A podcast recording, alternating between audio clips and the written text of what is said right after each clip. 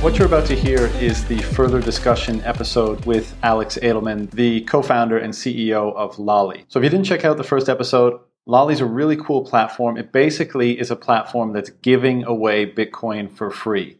Yes, you heard that right. The caveat is just that you have to go about your daily life, buy your groceries, buy clothing online, that kind of stuff. And if it's with a merchant that's partnered with Lolli, and they've got over 950 now and growing rapidly, places like Safeway and Booking.com and many, many more, then when you spend money with those merchants, they give you Bitcoin back as a percentage of those purchases. It's incredible. A totally frictionless way to either get your feet wet with Bitcoin or if you're an OG Bitcoiner and you're just trying to stack sats constantly, then what better way to actually continue stacking while you spend? If you're like me, every dollar you spend, you think, man, this could be going into Bitcoin. Well, now when you're buying those essentials that you need for daily life, it's still going to be getting you Bitcoin back in the form of sats. So it's really a win win for everybody involved. Awesome company. Um, and this portion is just a chance for myself and Alex to have an open dialogue. We talk about Bitcoin, we talk about Lolli, we talk about a bunch of other stuff as well. If you like this and you haven't yet checked out the rapid fire episode, I highly recommend you check that out. Otherwise, enjoy the show. Let's do it. Alex. Hey, John, how are you? Hey, brother. How's it going? Good, man. Uh, where are you calling from? I'm calling from Phuket, Thailand. 6 a.m. Oh, nice. So I just got That's my awesome. just pressed out a coffee, so just getting going. Yeah, I love I love Thailand. Beautiful. So I know uh, I've listened to a number of podcasts over the last couple days, heard the Lolli story, and I'll get you to describe what Lolli is just in your own words, uh, and then we can go further from there. Great. Yeah. So uh, Lolli is it's very simple. It's a Bitcoin rewards company that gives you uh, free Bitcoin when you shop online. Uh, we've partnered with over 950 merchants uh, that pay us when our users shop their sites, and so we, then we pass that that uh, money back in Bitcoin to their Lolli wallets. Um, people can earn on average like seven percent back uh, from these merchants. So there's like significant deals uh, to different places like to earn. Um, yeah, that's like, that's basically the synopsis of what Lolli is, and then uh, clearly like a, a long story how we got here. Sure, it, it's pretty. It's a pretty simple concept, and I, as is so often the case in this space, there's so many companies and people doing so much cool stuff. Like you hear about a new product or service, and you get it, and you're like, "Oh, that's super cool," and then like you move on. And in the course of listening to some of the other podcasts, and you you touched on this in most of them, is it's actually a way bigger deal than I had originally thought. Like you, you know, like a rewards program sort of company. It's super cool and it pays BTC instead of, you know, uh, rewards points or whatever. But when you consider the fact that the sticking point, you know, everyone always talks about the the gap between the adoption gap. Like, what is that kind of? How can we close that gap between people that have heard about it and are interested in it? but just like I don't know which wallet to use, I don't know which exchange to use. If I get it, how do I store it? I'm unsure about that, all that kind of stuff.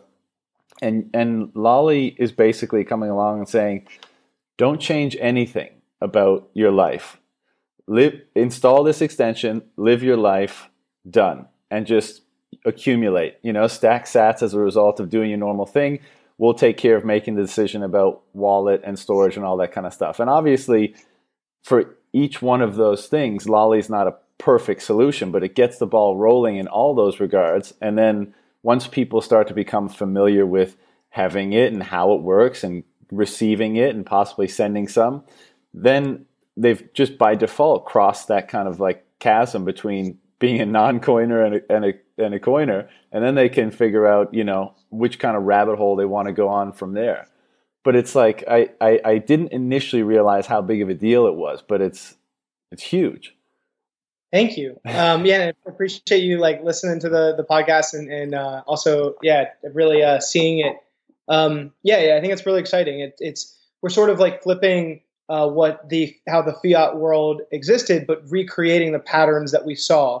So you know, in the in the fiat world, we saw early days. Uh, PayPal comes out, uh, credit cards are, are used more easily, and people can pay more simply. Um, and then rewards programs have, have evolved over the years to encourage people to you know spend online or to spend with different cards or different services. Uh, we're sort of reversing that model and saying, look, like people don't want to pay with Bitcoin. It, it is a right now a store of value. Yeah. So there's no real incentive for merchants to accept it, and there's no real incentive for people to spend it. So where's the activity? And so earning and cashback model, which is already a proven business model uh, that we know very well from our time at Ebates, we said, well, let's recreate that. And because that model works and it fits within the principles of what people want out of Bitcoin. Right. The merchants want new customers, they want to test the waters with Bitcoin. And then the consumer wants to um, accumulate Bitcoin, and Bitcoin is very, very difficult to get unless you're a miner or an investor. So it takes these, it solves these two very big issues with with uh, the distribution and education of Bitcoin.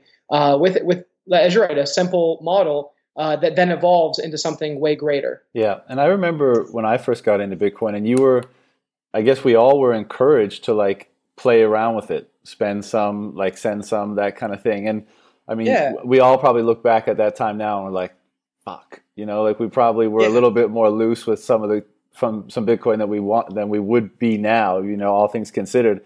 But if we had, if we were able to start from a from a place of pretty much just getting some by default of our normal life, I mean, I mean it's such a of course, early adopters, we have to kind of bear the brunt of the early mistakes in, in, in everything. So fair play, and we we all also there's some upside, right? But um, but I just think it's such a better way to getting that initial, like getting your toes wet initially. And, you know, so many people, I'm sure you've had this happen in your life over the last several years, will ask you, like, what is this Bitcoin stuff? And like, how can I, how can I get involved? And before it had to be like a long drawn out conversation, like be really careful. Once you get it, don't leave it on exchanges. And like, you know, it, it was kind of a painful conversation. And as a result maybe you had less of them or you just didn't want to you know engage in them. But now you can just say download lolli. Yeah.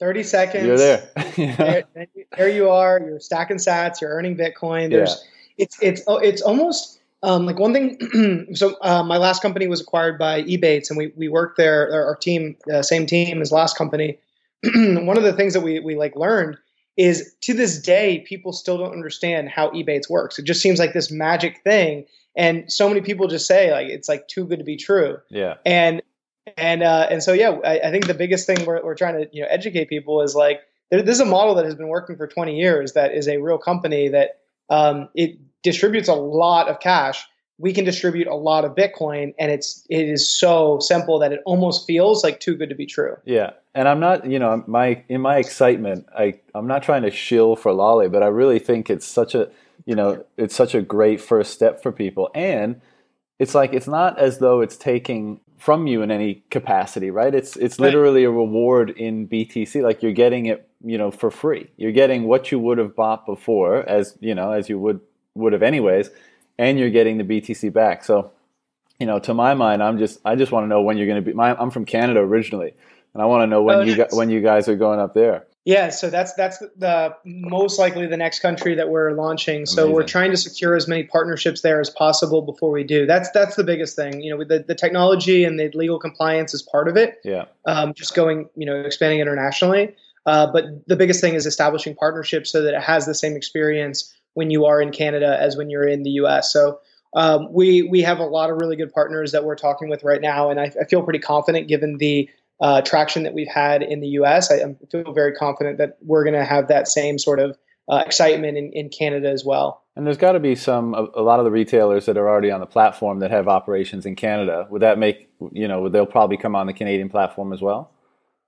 Yeah, and that's part of it. So there's like some merchants that are already on the platform that have presences in Canada. Uh, they do have different teams, and so you have to talk with the new team and the new decision maker. So you have to navigate. Yeah. Uh, with my last company, we primarily worked with a, a lot of these merchants, um, but we worked with the U.S. merchants, um, not so much the Canadian merchants. So we are trying to like leverage the partnerships, le- leverage the um, what we've done, and, and expand there. But we really just like we just started uh, expanding there. We've had to build like the the technology to support it, um, and then we've had to do a lot of like legal compliance uh, to make sure that we we're not going there and then getting like you know uh, cease and desist or being potentially like arrested right, uh, right. by there. So um, got to like you know dot the i's and cross the t's on that front. Yeah. What kind of compliance is required for a service like Lolli? So if we if we break it down, the the, the model kind of works. you approach the retailers, you pitch them by effectively saying, I have this group of people that would be motivated by a certain type of reward. We're providing that reward, Bitcoin. So you, you know, and it's on that basis that you negotiate kickbacks from them, and then you take part of it and you pass, and then you convert part of it to Bitcoin and pass it on to your your uh, users, right?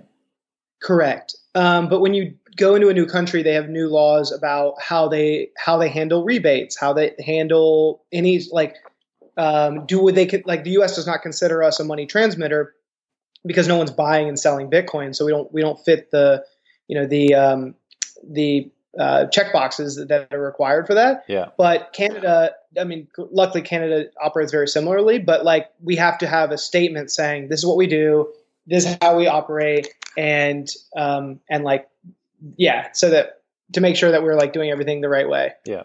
And do you see that?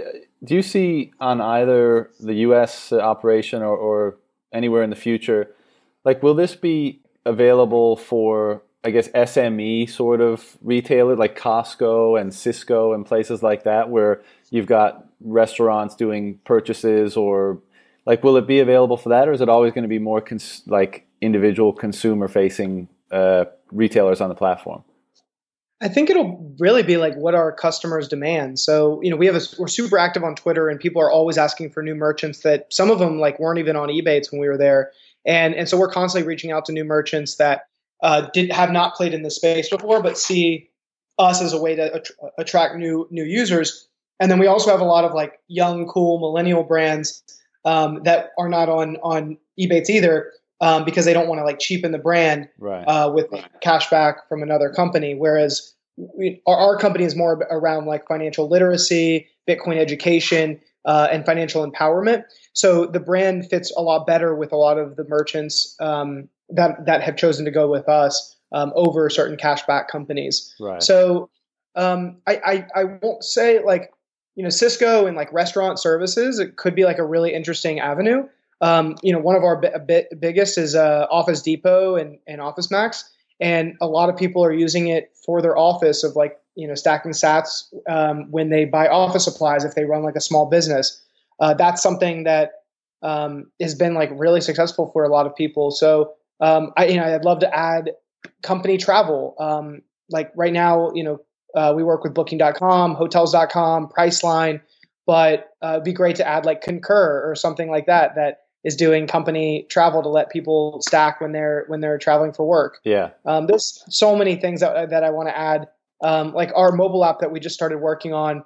Um, it's the whole idea is, is how do we make Bitcoin part of someone's everyday life? Yeah. So walking into the store and like getting your coffee and going and getting your Uber or your Lyft or or you know whatever you choose to do, uh, taking these moments and that you would that would be a part of your your daily life and attaching Bitcoin to it and creating this ritual around stacking sats, earning Bitcoin. Yeah.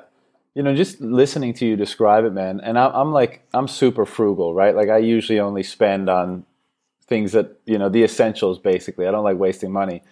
But I can mm-hmm. see that, like, kind of that faucet loosening a bit if I knew in the back of my mind or in the, in the, in the fore of my mind that if I'm going out and buying stuff, like, wow, I'm going to get 7% back in, in in sats for this. Like I could I can see myself being like looser with with my spending just because I have such a you know an affinity or desire to to stack. You know. Yeah, I, I think there's there's like a you know it's it's our responsibility not to push too hard on like people buying. I, I actually I, I, tweet this out every once in a while, just like buy only what you need because it can be addicting, and we do not want to be this like you know this dopamine rush or this heroin of, of Bitcoin. Um, because like stacking sats, it feels good. There's only 20, there's only 21 million of these things. And we're trying, like everybody wants some and we're giving people a really easy way to do it. Uh, but at the end of the day, like, you know, if you don't buy like some, if there's something you don't need and you don't buy it, um, you know, you could potentially be using that to go buy more Bitcoin. So right. it's, I think for the ecosystem to evolve and for us to be like a, a, a good um, you know partner and and also just a good company in the space and and not be evil. Um, I do think there's a lot that we need to be doing uh, that is encouraging people to buy what they need or buy things that uh, that, that they really do want, um, and that like, but but not to just do it just to do it, Sure. just to stack sats. Sure. But yeah, I mean, when you do the math, like if you if you average like seven percent across all your purchases every year, you should hypothetically be able, if you really wanted to, spend like let's just say five percent more, and you know get some things that you would want, and know that that Bitcoin is going to accumulate and potentially be worth more. Um, and so you have more of like a easier way of life, and you can think about um, you know stacking sats at every moment, and and it's I think that's a net good thing. Well, man, it's always awesome to be, a, you know, to be involved in a company where it's literally if you if the option is available to you, like if the retailers are in your area or they they they provide services in your area or whatever, you'd be insane not to use it. Like to to be to be in a company that that has that proposition, like you would be insane not to use us. That's that's a pretty cool place to be at, right? Like if you if you I know you did the Safeway deal somewhat recently, right? Yeah. like if you if you buy your groceries at Safeway and you're not getting I don't know what the, the commission on Safeway purchases is if it's, like four percent or seven or wh- whatever it is, but if you're not using that, you're insane. You know, like it's free money you're leaving on the table every day when you go buy your groceries or your dinner or whatever. Yeah, so it's like three and a half percent back on groceries, and people spend thousands and thousands of dollars on groceries. So, yeah, you know, yeah, uh, imagine you know at the end of the year having hundreds of dollars of Bitcoin, and and if you joined us early, um, you know, Bitcoin was at like thirty eight hundred, and so those people, you know, hypothetically would be would have you know maybe a few thousand dollars in Bitcoin uh, just by buying groceries. So it's uh yeah we, we want to bring on more merchants like like safeway that are doing things that are daily experiences things that you need and i think to answer your question the psychology um, around lowering time preference that bitcoin naturally attracts Mhm. is is really interesting because what it also does is it lowers the preference for um, for thinking about what you need and we find people will actually go to lolli first think about the purchase, find the best retailer to, to, to buy from, and then make the purchase and get sats back. Whereas before, they might have made like an impulse purchase. They they would have like had a thought they had like a high time preference. Uh, they might have shopped at like Amazon versus like shopping around for the best deal and the Bitcoin back. So I think it's it's actually training a, like a really savvy shopper uh, to to consider a lot of different things and also to to lower their time preference um, about wh- how much they spend, when they spend, and how much they're earning back uh, at these different merchants. Yeah. Well, man, like everything that Bitcoin touches, it has this magical impact on people's behavior that just seems to, in most cases, like change their behavior for the better, you know, in, in, in, a, var- in a variety of different ways. Um, I did want to ask you, though, I noticed that like Trip.com was one of the retailers. And I'm not singling singling them out. I just mean like co- online retailers that are that serve an international market. Like would would I still be able to earn Sats back if I use Trip.com? Like I have an account there and stuff like that, or do I have to be right now U.S. citizen or U.S. address or anything like that? So um, yeah, it's, it's sort of a sensitive subject. Like legally, we have to be U.S. only.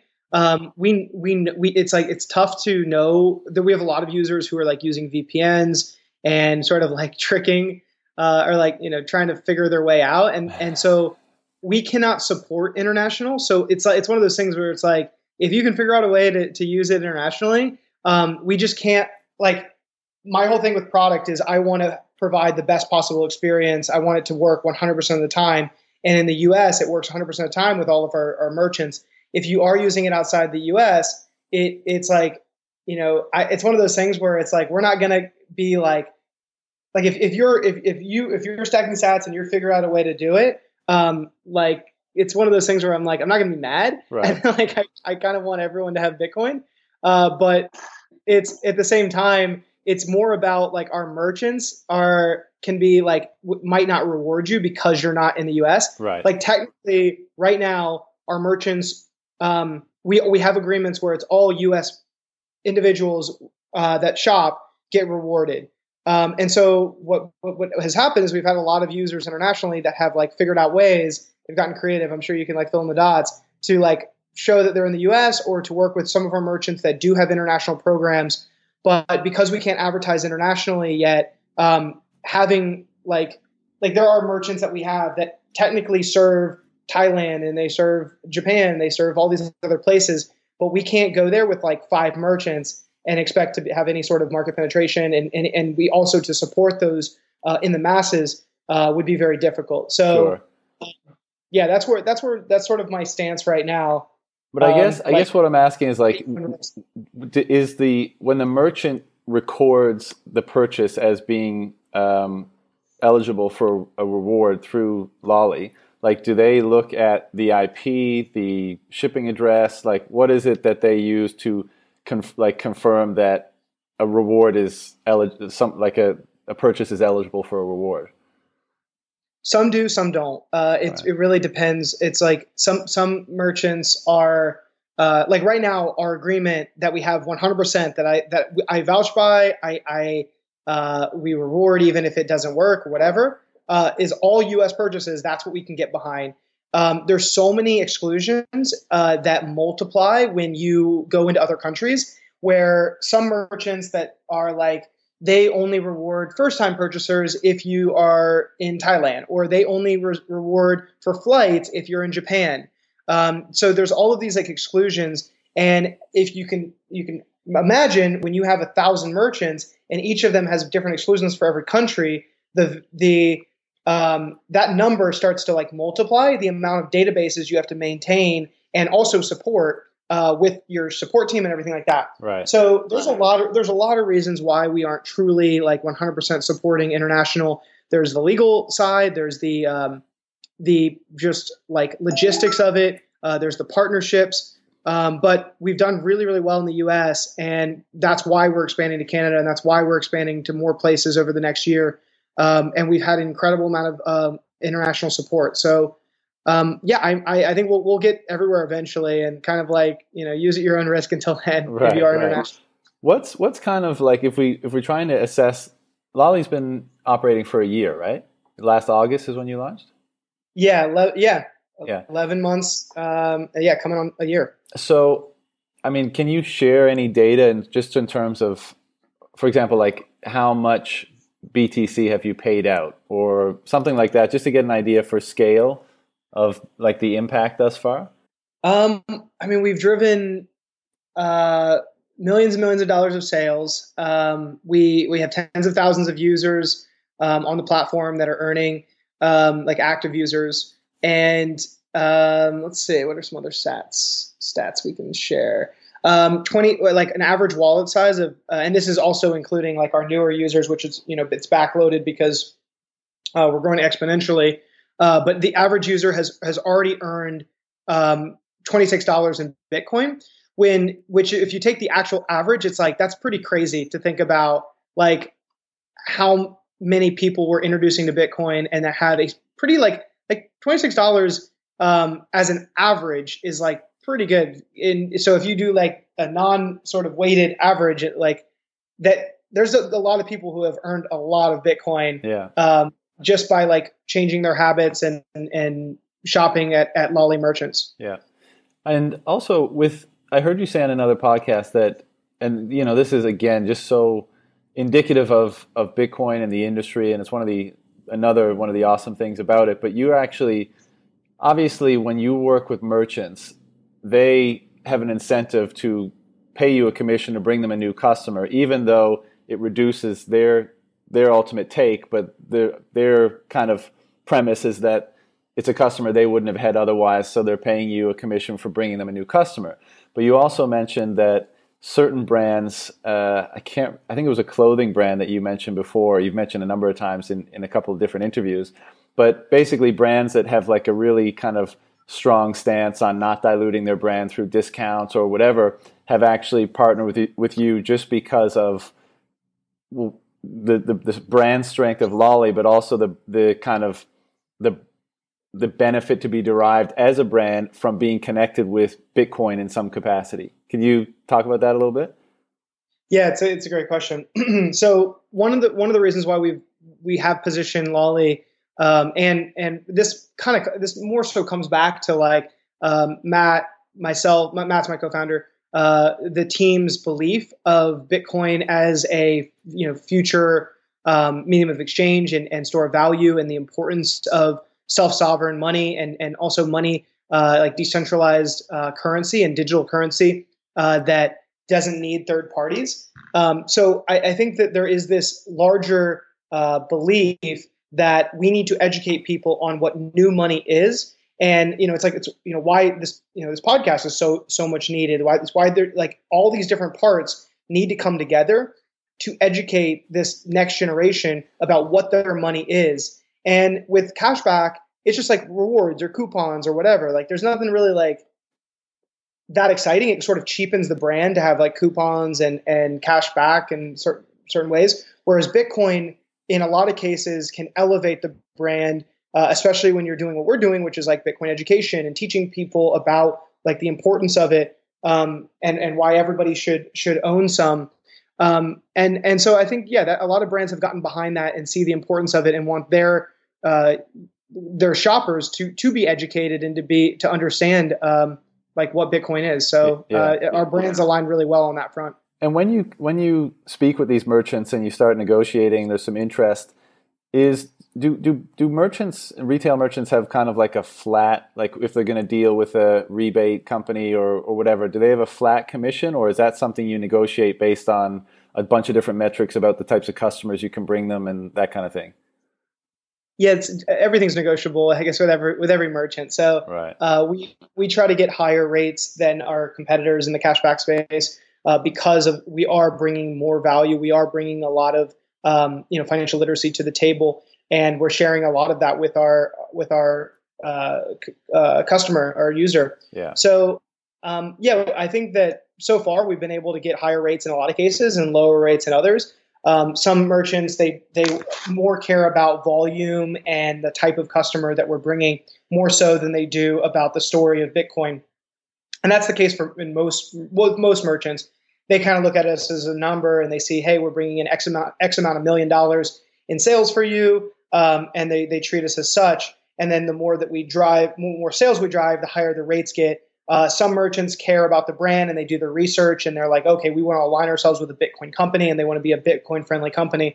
But it's it's really split across the board. Like it really depends on the merchant and who's behind it and who we're talking to there. Right. Is is there a fall off? Like you, you sign up a merchant and I assume you know they have to commit to a certain period of time. But is there any risk that you know after a year they think like, well, we've acquired that customer or you know maybe it slows down? Or like is there any risk of fall off or is it just a matter of as more users come on lolli obviously they're going to be kind of funneled to these retailers and why would you why would you fall off if that's continuing to be the case? Yeah it's really it's like as long as we keep growing and as long as bitcoin keeps growing um, i think we should be fine. Uh, is a great question though because the merchants do care about that and they they want to see that that the space is getting bigger uh, they want to see that we are getting bigger and we're, we're acquiring you know more users and that those users are shopping um, at their site as opposed to let's just say like Walmart wants to drive customers away from Amazon. So we have to show that our users would have primarily shopped at Amazon and now they're shopping at Walmart.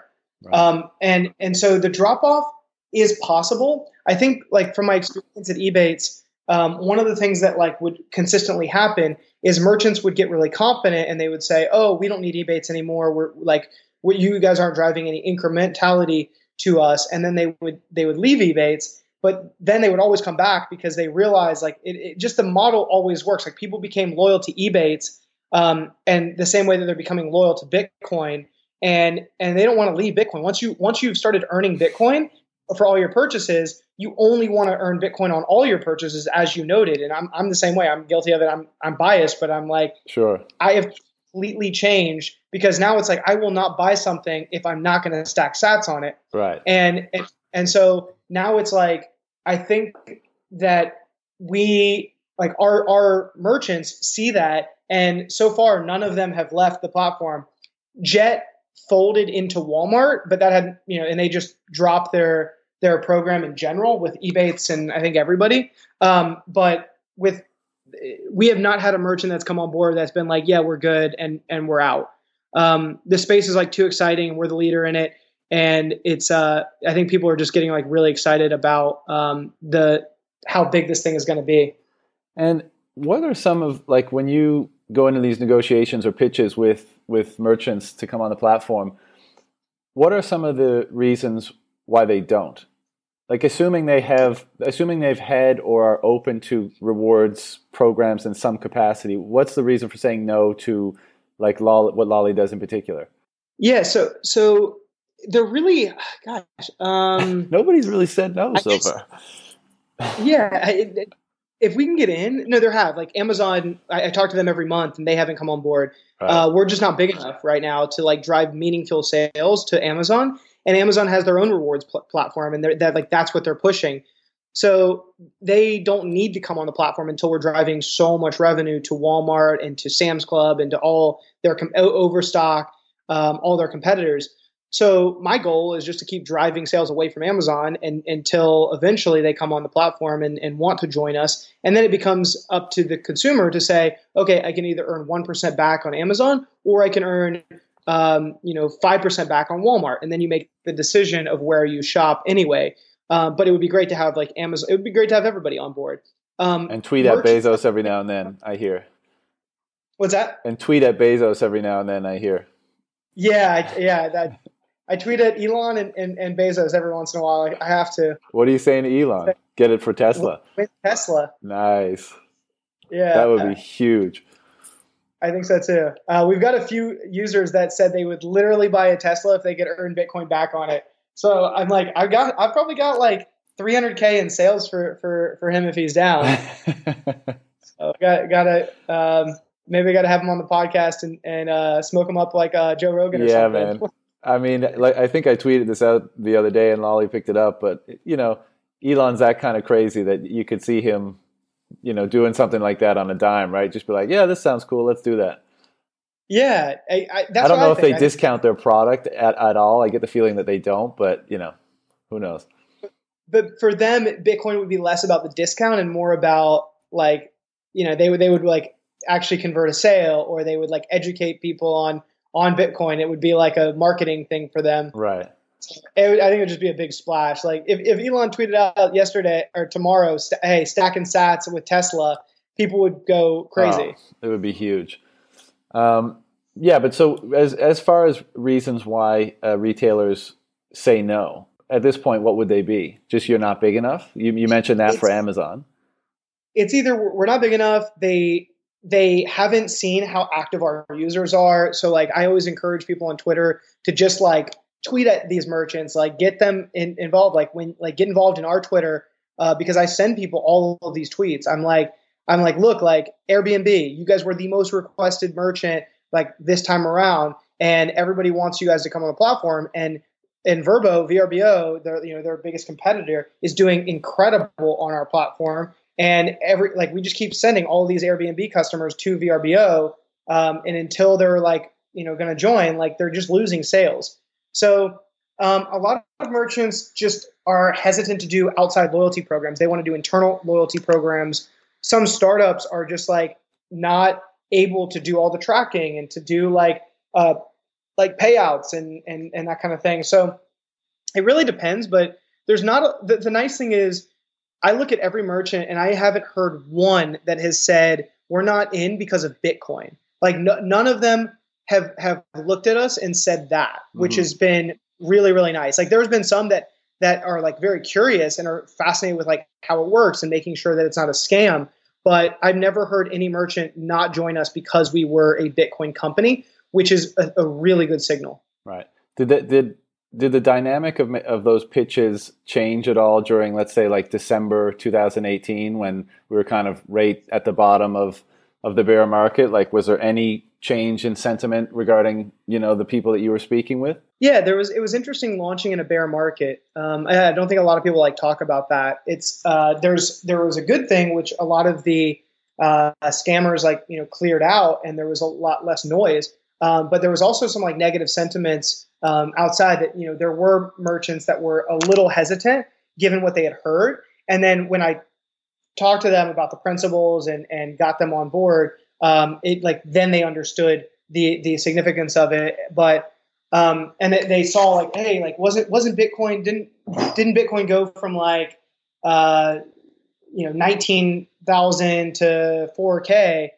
and, and like you know what does that mean? And all that sort of stuff. And and so there was a little hesitation around like price and like how we did that and or how we you know um, what we did there. But it was nice launching in the bear market because it was kind of quiet. Like there weren't a lot of uh, there there still are not very many competitors um, which has been really good um, it's let us like get really far out ahead and be like the winner in the space and then also develop these deep partnerships with these merchants where those are like difficult to replace. Like if if some if competitors came out and they were to um, like compete with us, they would have to fight our our relationships and our rates, um, which I think are, are, difficult because a lot of these merchants have chosen us as like their Bitcoin company. Right. Um, so having over 950 merchants that are like their Bitcoin play has been a really nice thing. Um, so there's been like a, a, lot of really good things about like launching in a bear market uh, that we would not have had if we had launched like during the craziness. Um, we kind of launched at like when it was at around 4,000, um, and then it's gone up since. Well, I was just going to say, I mean, that's one of the huge benefits is that you get all your initial users on the platform, and then they get to experience like a three, four x, you know, within a few months. I mean, what what better? Lo- yeah, you couldn't ask for a better initial result for your your users, right? Exactly. There's like immediate validation, and like all of our early users are then telling their friends about it because they earned all this Bitcoin. Right. Um, whereas if you came in, if you like, if we had launched at like nineteen thousand and they earned all this uh, Bitcoin there, and then it dropped, they're going to be yeah, it's going to it's just like not they're not going to be that pumped. Right. Um, but if you're earning it now, now it's now it's going up. It's been really good for for our users. Yeah, I mean, man, all this is super positive, and I mean, it really seems like you know the future is bright for you guys. Is there any risk that this model will change? Like, is there anything on the horizon that you guys see that the rewards model changes or anything like that, or is this a pretty established industry for a number of years to come? Ebates has been around for 20 years. Um, I, you know, they've they've evolved the model quite a bit, um, but I don't see, I don't see it going anywhere. Uh, like the the it, everybody wins in, with this model. So you don't see free like, money really like go a service that provides free money really going out of demand. You know. Yeah, like maybe merchants like cut back their rates in the future if we truly aren't growing or if we aren't bringing new users or um, I guess if Bitcoin is not what we think it is and can be, right. um, then then that changes. Um, but right now, I mean, there's a reason why we're super focused on Bitcoin and Bitcoin only, and why that's so important um, you know, we want to establish credibility with with all parties, and and Bitcoin is the one that I have the most trust in, um, that has proven its value to society over time. So what where I think a lot of people like might launch companies that might be playing around different tokens, different spaces. Like this is about Bitcoin, and yeah. Bitcoin is the the most valuable um, you know cryptocurrency and uh, store of value and future medium of exchange. And so the more that we can do to distribute that and to educate people on that, um, like with this rewards model, the better. And we also, on our end, will be diversifying to other rewards models that are not just like online cash back. We'll be doing mobile cash back. We'll be doing card linked offers. We'll be doing um, you know lending. There's all these types of ways where we can where people can earn more Bitcoin and stack more Sats that will diversify our reliance on one model uh, to like to have and to own. Right. Um, now I want to ask you about some like a recent. I don't know if controversy is the right word. A minor like uh, controversy on Twitter where the Stack Sats TM issue. What what was that all about? Yeah, it was a big misunderstanding, but I'm I'm glad we like cleared it up. Um, I think there was it was interesting um, people thought we trademarked stacking sats. And I think there was a lot of like armchair lawyers out there that thought they understood what trademarking is. And they didn't, for one, we didn't trademark anything. Uh, two, um, we had the like legal like advice to say you need to establish certain marks that you're using in Commerce. Stacking Sats has been we have been like you know the biggest uh, in the stacking in the stacking Sats movement there's been so many people that have like done it around different companies, but we've really gone out and um, really, tr- you know, tr- like uh, advertised stacking sats. It's like one of our biggest marketing um, terms. It's like one of the best memes in the space. Yeah. Um, and so we, in order to um, sorry, one sec. Um, so yeah, in, in order to um, really like capture that value and defend it for our users and the, the Bitcoin community, um, our our our counsel. One sec, I'm not sure what that sound is. Okay, um, so okay, so in order to um, like defend the mark in Commerce and not have a malicious third party come out and say uh, you can't use this, um, and then for us to go like spend all these legal dollars in defending it, we established the mark in Commerce. People got mad about it um, because they thought that we were trying to stop people from using it, um, and that was simply not the case. So I, I'm sure you saw like our like our uh, tweet storm that was just like, "Hey, giant misunderstanding. Um, like this is what we're actually doing. We're actually trying to defend the, the term for the community." But it's one of those things like once the once the Twitter mob like you know goes goes after something and believes something as truth without any evidence or anything, it's really tough to like um, you know defend that. Yeah. So Marty and Matt are friends of, of mine and, and the companies. They've been huge believers in stacking sats from day one and big supporters. And Matt was one of the first people to really coin the term. And he um, yeah, I mean I called him up and I was like I was like, hey man, I am so sorry for the misunderstanding. Like we, we, at some point we need to like you know think about how do we defend this in more formal matter for for, for all of us. Yeah. Um but right now like i there's nothing going on. You can like look at the trademark office. Like if we had filed something every it, it's public information. Right. So there's not um yeah it was it was a strange interaction uh i think it's part like outrage culture um of just like going out there and then one thing that a lot of people couldn't see is that there was a lot of like altcoins and people who were just sort of like angry at the Bitcoin community that riled it up right. and like it may have looked like it was a bigger deal than it was um, because like there was a lot of people who were like anti-Bitcoin that were like retweeting it and sharing it and being like, oh, you know, Bitcoin's up in arms. It's like, and it's like it wasn't that big of a deal at the end of the day. Everybody was like, once we cleared things up, it was done after like a few hours. People were like, okay, that's fine. Uh, Matt cleared it up with all his followers, and it was all good. Yeah. I mean, yeah, like you said, everybody likes a good controversy, and uh, you know the BTC community is a very protective of their baby sort of uh, community. But what what so what does establishing the mark in commerce mean? Like when when you say that's what Lolli was was doing, if so you weren't trademarking it, but like what does that mean? Just mean means that like nobody can co-opt it in the future, or that nobody can take stake claim to the mark as their own um, and not let us continue to use that to, right. to use it right so, so, we like if somebody let's just say so you're not you're not that doesn't prohibit anybody else from using it. It just means nobody can prohibit anybody from using it. Exactly. Right.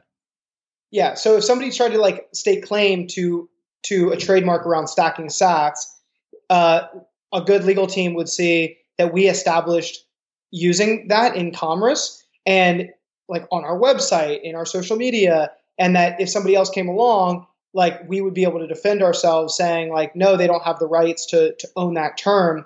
Uh, we've been using it since this date. Right. Um, and that's, right. that's why our, you know, our team, you know, put that on our website uh, to establish it in commerce. And so, I, but was there ever a TM next to it on your website? Was that just kind of like a cheeky, like kind of a joke? Yeah, so putting a trademark on something doesn't mean putting a TM on something doesn't mean it has a trademark. Right. It just it can say like this is like a, a mark in commerce, so that it was distinguishable from saying we like we're stacking sats or like let's like let's stack some sats. And if we said that in passing on social media, it's different than like saying in, in capital letters stacking sats on our website saying we're not using this in passing. Like like it would be like like just do it a million people said just do it uh, before Nike ever coined the term or said or said like just do it. Like people have always said just do it. But Nike like plenty of people have used that and but did they establish it in commerce? And so now Nike, you know, has said like we established that in commerce and they have the trademark to it. Um, and imagine if someone tried to do that where a company had already been using just do it in commerce. Like like the, the issue was that like there the, these like um, there's people. So Matt Odell is one of them. Matt Odell had been using it a lot about us and about Cash App, but he had never he had never used it in commerce because he was using it as an individual. So there and then like Cash App, I don't think ever used it themselves. And so we were like we and probably a few other companies were using it. But if a company came along and tried to do what we were like accused of maliciously, and then they they won because someone like didn't do their research or didn't see the mark in commerce, then that that gets really that that gets really scary of what someone could do with that. Right. Got you. You know, it was interesting also the the, the kind of approach to social media that was on display from Lolli during this whole time. And I, I heard you discuss this on another podcast, and I think it's indicative of, you know, what's really cool about today, especially companies that are aligned, you know, that are really genuine about the product and service and industry that they're in. You know, so for you guys, obviously you're true believers in BTC, Bitcoin. You want to, you know, you don't want to foster mainstream adoption. And I think what that allows brands to do is like be really personal with their, you know, with Twitter and with their marketing and and and branding sort of departments. And you know, if you if you looked at Lolli's Twitter during this time, and it's all you know, it's always been kind of that way, but it was really on display that like it just sounded like a person was on the other end of the Twitter account, not like a managed PR sort of thing, right? Can you talk about yeah, like your approach? It's me. Yeah, yeah, exactly. So, like, yeah. what's your approach to PR and branding and marketing in a you know in an environment where you don't need to hide anything and you're so aligned with the product and service you're providing? Yeah, it's a great question. Um, I, I have a I have a belief about like just the future companies. They they need to feel like people. They need to be people. Um, if and like the Lolli Twitter account is just me. Like it's just I, it, I could be tweeting out from my personal account for all you know for uh, like you know all intents and purposes. Like i i think that um, it needed to feel like how i wanted to interact with bitcoin for the first time. I think that bitcoin is ha, has been very unapproachable and i think it's very confusing. And there's things that have worked for it with, that work for us um, and i think memes are an incredibly powerful tool to almost to educate people um, while they don't feel educated so, or they don't feel like they are being educated. Right, right. So, like all these, like stacking sats, for instance. If you were to break down stacking sats as a meme, it's one of the most incredible things in the world because it's it's teaching somebody about like your stack. It's for for one, the alliteration is brilliant. Two, sats. People will say, well, what are sats? How am I like like what what is this? So then you learn satoshis. So then you learn that how like Bitcoin can be talked about and broken down and the different nomenclatures of Bitcoin. And then you realize that you don't have to own a full Bitcoin. You can own a bunch of Satoshis and, and Bitcoin can be broken down from there. And so there's there's like and it's, and it's worth to own in, in super small amounts. The, the the insinuation there, it's like because it still has gone up. Yeah. Whether you own a Satoshi or whether you own a Bitcoin, those have all gone up in value, and that's important to understand. And this idea that there's only 21 million of them and you have to stack them all yeah. and it's just like you know you're you're stacking them and and, and Dude. It's, it's even changed my like you know i don't need to be sold on bitcoin. You know i'm i've uh, been down the rabbit hole for a long time. But even me when like when that as a result of that meme i'm like i stack more because of that that meme. Yeah it's so real and i think that people that are coming into the space are thinking about it now. Yeah. So and it's just it's not just that meme. It's like it's a bunch of other memes, but um, companies have to feel real and they have to feel good um, when you interact with them because at the end of the day, like you know, we don't want to interact with this like faceless brand. We want to interact with a person. Yeah. We want to feel like we're being heard. And I, I just like you know I started tweeting out like you know when we launched and um, I just did it from the hip of like what I was feeling, what I thought was funny um, you know what what like I was laughing at. Yeah. Um, and, then and then so sure, like some of our some of the stuff that we post are like absolutely ridiculous, and we have like you know really stupid and funny memes. But a lot of the stuff that we do, we couple it with like education, and we we uh, we teach our users about Bitcoin and why it's important in a variety of ways. Yeah, man, I definitely think the community and the people that are consuming whatever those uh, outputs are really appreciate like the genuineness and authenticity.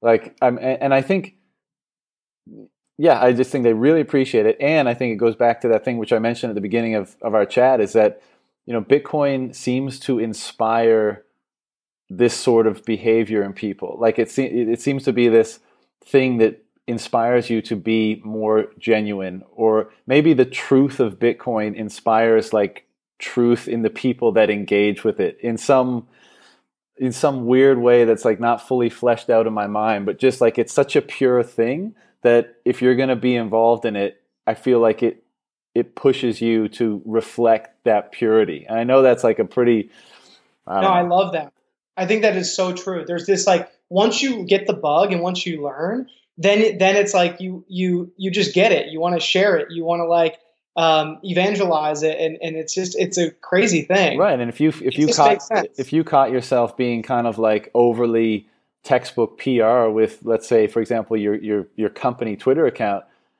I feel like you just feel icky. You'd be like, ah, you know, this is not what Bitcoin's about. Like Bitcoin is about being open and honest and like talking how you want to talk and expressing yourself in the way you want to express. And you know, I know there's an inclination to to uh, credit Bitcoin for like every good thing that's happening, you know, in your life or the world. But it's it's the funniest thing. Like you have this open decentralized protocol, value transfer, blah blah blah, whichever way you want to describe it, and somehow it's having this like this this like insidious effect on so many different areas, something that you would have thought was completely unrelated like you know it's self-expression or communication but it's imp- impacting even that exactly. It's it's really uh, yeah it's i think it's it's changing how companies are being formed.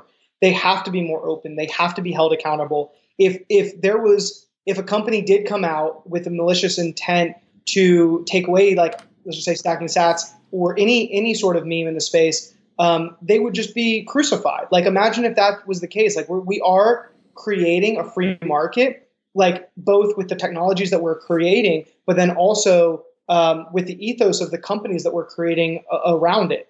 Um, like I, I, had, I, had, a call with a few other like you know CEOs of Bitcoin companies about the need to do something to defend these marks in commerce, um, and that we, there's something that we need to do to like work together. And these are you know some of these people are like potential competitors. Some of these people are like you know complementary companies but everybody came together and was like what you brought up was like a really big thing like we were trying to establish that like yes you you have to work within the laws of your state that you're in the the nation that you're in. That is the truth of like the world that we're in. We can't just just like destroy all laws. We have to like you know work within them. Um, but then how do we protect ourselves and how do we build this future you know group of companies with the ethos that uh, and like building the future that we want to live in um, while still like pushing innovation and pushing uh, governments to change and and making the world a better place yeah yeah man i i just think you know the community is so anti bullshit and that's a direct result of of Bitcoin's mystique or you know, the impact it has on people. And I think the, the companies and brands and individuals that embody that the most stand to gain the most. Because obviously it insinuates that you're doing that with your product and service and that's your approach to your customers and support and, and everything right? So if we see if you see it in one capacity you're kind of inclined to think that it exists in others. And i think we're going into a future where like as lolli has kind of done brand expression and brand communication that kind of stuff is is really coming down to like a way more personal level. Not everything's going to be like manicured for you know proper impact by a PR agency and all that kind of stuff. It's just like it's it's a recognition that behind this company is a bunch of people, a bunch of passionate, honest, genuine, motivated, excited people. And why not communicate with those directly rather than acting like you're some big monolithic you know entity that needs to have everything properly articulated all the time. Exactly. Yeah, like I mean, I, I think when like the whole stacking sats thing happened, uh, I mean, I I just like I, I was literally on a phone call when it happened, and I was just I was like, no way, are people really like people thought we trademarked this thing?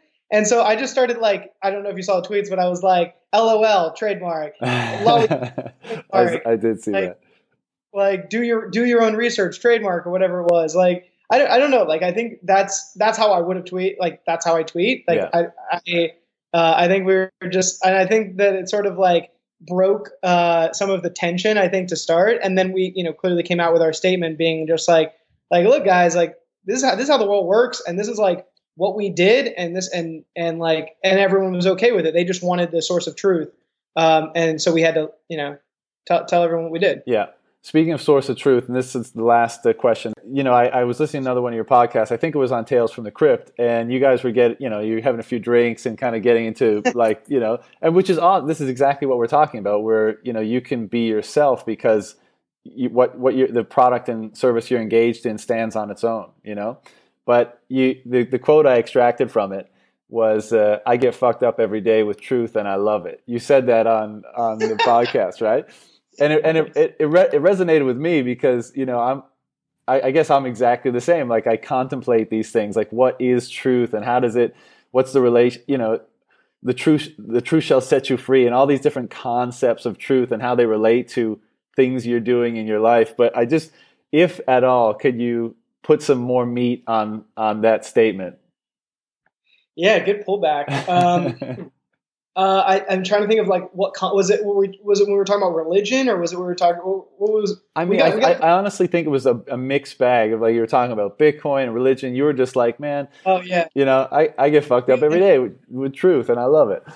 yeah, um, yeah, man. I think I think kind of that, that's just my personality. Uh, I naturally I'm like a very curious person.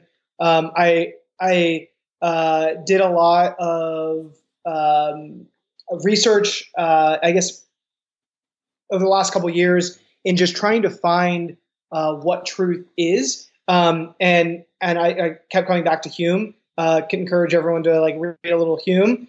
Um, like not not super exciting, but it's like really interesting, and it's it's especially if if you're someone who's like searching for truth at, at any moment. Um, so yeah, I I think that um, I am constantly trying to find what is real. And that's what led me to question what money is. It's what led me to question what religion is. It leads me to question everything. Yeah. And I wish I had all the answers, and I don't. But I am constantly looking for the answers and trying to find the truth. I'm tr- always doing my research, uh, always looking for what is real. Um, and I think this world is like there's a there's a lack there's a scarcity on truth. Um, there's a, like scarcity on what do we know is as fact. Um, I mean, every day I feel like there's something that comes out in the news where I'm like, well, geez, I thought that was like, you know, the theory of relativity, or I thought that was like a principle of the world. I thought that was like gravity. And then you realize like you knew nothing. Um, and so I think it's important to like, just as, as a, humans, um, that, that should and, and, um, and can evolve constantly. Like we should constantly be asking and questioning everything and getting fucked up on truth every day. So I, I, I, try to. I mean, I, I feel like maybe, um, you know, some days, some days I just need to focus and like go call 10 merchants and like, you know, really, you know, just focus and not question everything. Yeah. Uh, but yeah, I think it's, I think it's a good exercise to constantly be questioning things and constantly be asking, asking important questions. Um, and that arguably is the most important, uh, one of the biggest reasons with money right now of like why Bitcoin has not been so pervasive and why uh, like people are not asking enough questions. People don't understand money, yeah. um, and and that's a really important um, factor of society. People need to understand what money is and where it comes from. Totally, I, I, I, couldn't agree more. I think that's an affinity that a lot of people in the Bitcoin space share, and I think it's also the, one of the reasons why we're seeing kind of the weird, fucked up behavior in certain elements of society today is because people aren't aren't humble enough to live kind of in the question and have have cemented themselves in different camps or of thinking. And as a result of course there's going to be clashes. And people just you know i think would benefit a lot from being more comfortable with living in that question mark and being like i'm interested in everything. Strong opinions loosely held. I'm, I'm always open to have my mind changed. And again i think that's why bitcoin you know people in bitcoin community like interacting with each other so much because there is that kind of underlying like ethos i guess. Totally agree I, I just I feel like so many people in the space like have that that ethos, have that uh, like view of life, and I, I just I love that. Alex, I really appreciate it. Uh, just had a, such a great time conversing with you. Uh, I think at this point everybody's going to know where to go to to find out more. But if you want to throw out Twitter or or or, e- or uh, website or anything like that, feel free. Yeah, just lolli.com, L O L L I.com, and then try lolli is where we're at on Twitter. Uh, you know, as we talked about, super active. Uh, always love to hear about you know anything from the community. Um, and and yeah, just keep us accountable. Keep asking for new merchants, better rates, everything. So uh, and we'll keep giving it to people. So thank you so much for uh, taking the time to interview. And yeah, really appreciate it. Yeah, thanks, Alex. And I uh, I look forward to uh, a deeper dive on some of these issues when we uh, meet face to face someday and do a, a, live recording. But until then, all the best uh, with everything related to Lolli and in your own pursuits. And yeah, we'll, we'll we'll talk in the future. Awesome. Take care, John. Take care, brother. Cheers. Bye. What's up, Mark, Andrew, Laura, Stephen, Jennifer, John? I'm sure I hit a few people with that. Um, I hope you enjoyed that discussion with Alex Adelman, the co founder and CEO of Lolli. If you're in the US and you're not currently using Lolli, then what in the name of God are you waiting for? Download the extension, start getting sats back on your purchases. I'm super jealous that you can do it and I can't yet, but luckily Lolli seems to be moving toward Canada and other destinations, which is awesome. Anyways, if you haven't yet checked out the rapid fire episode, then head over and get some insight into how Alex is thinking around some of the larger questions around Bitcoin, money, and some other fun stuff. So definitely check that out if you haven't yet. That's it. See ya.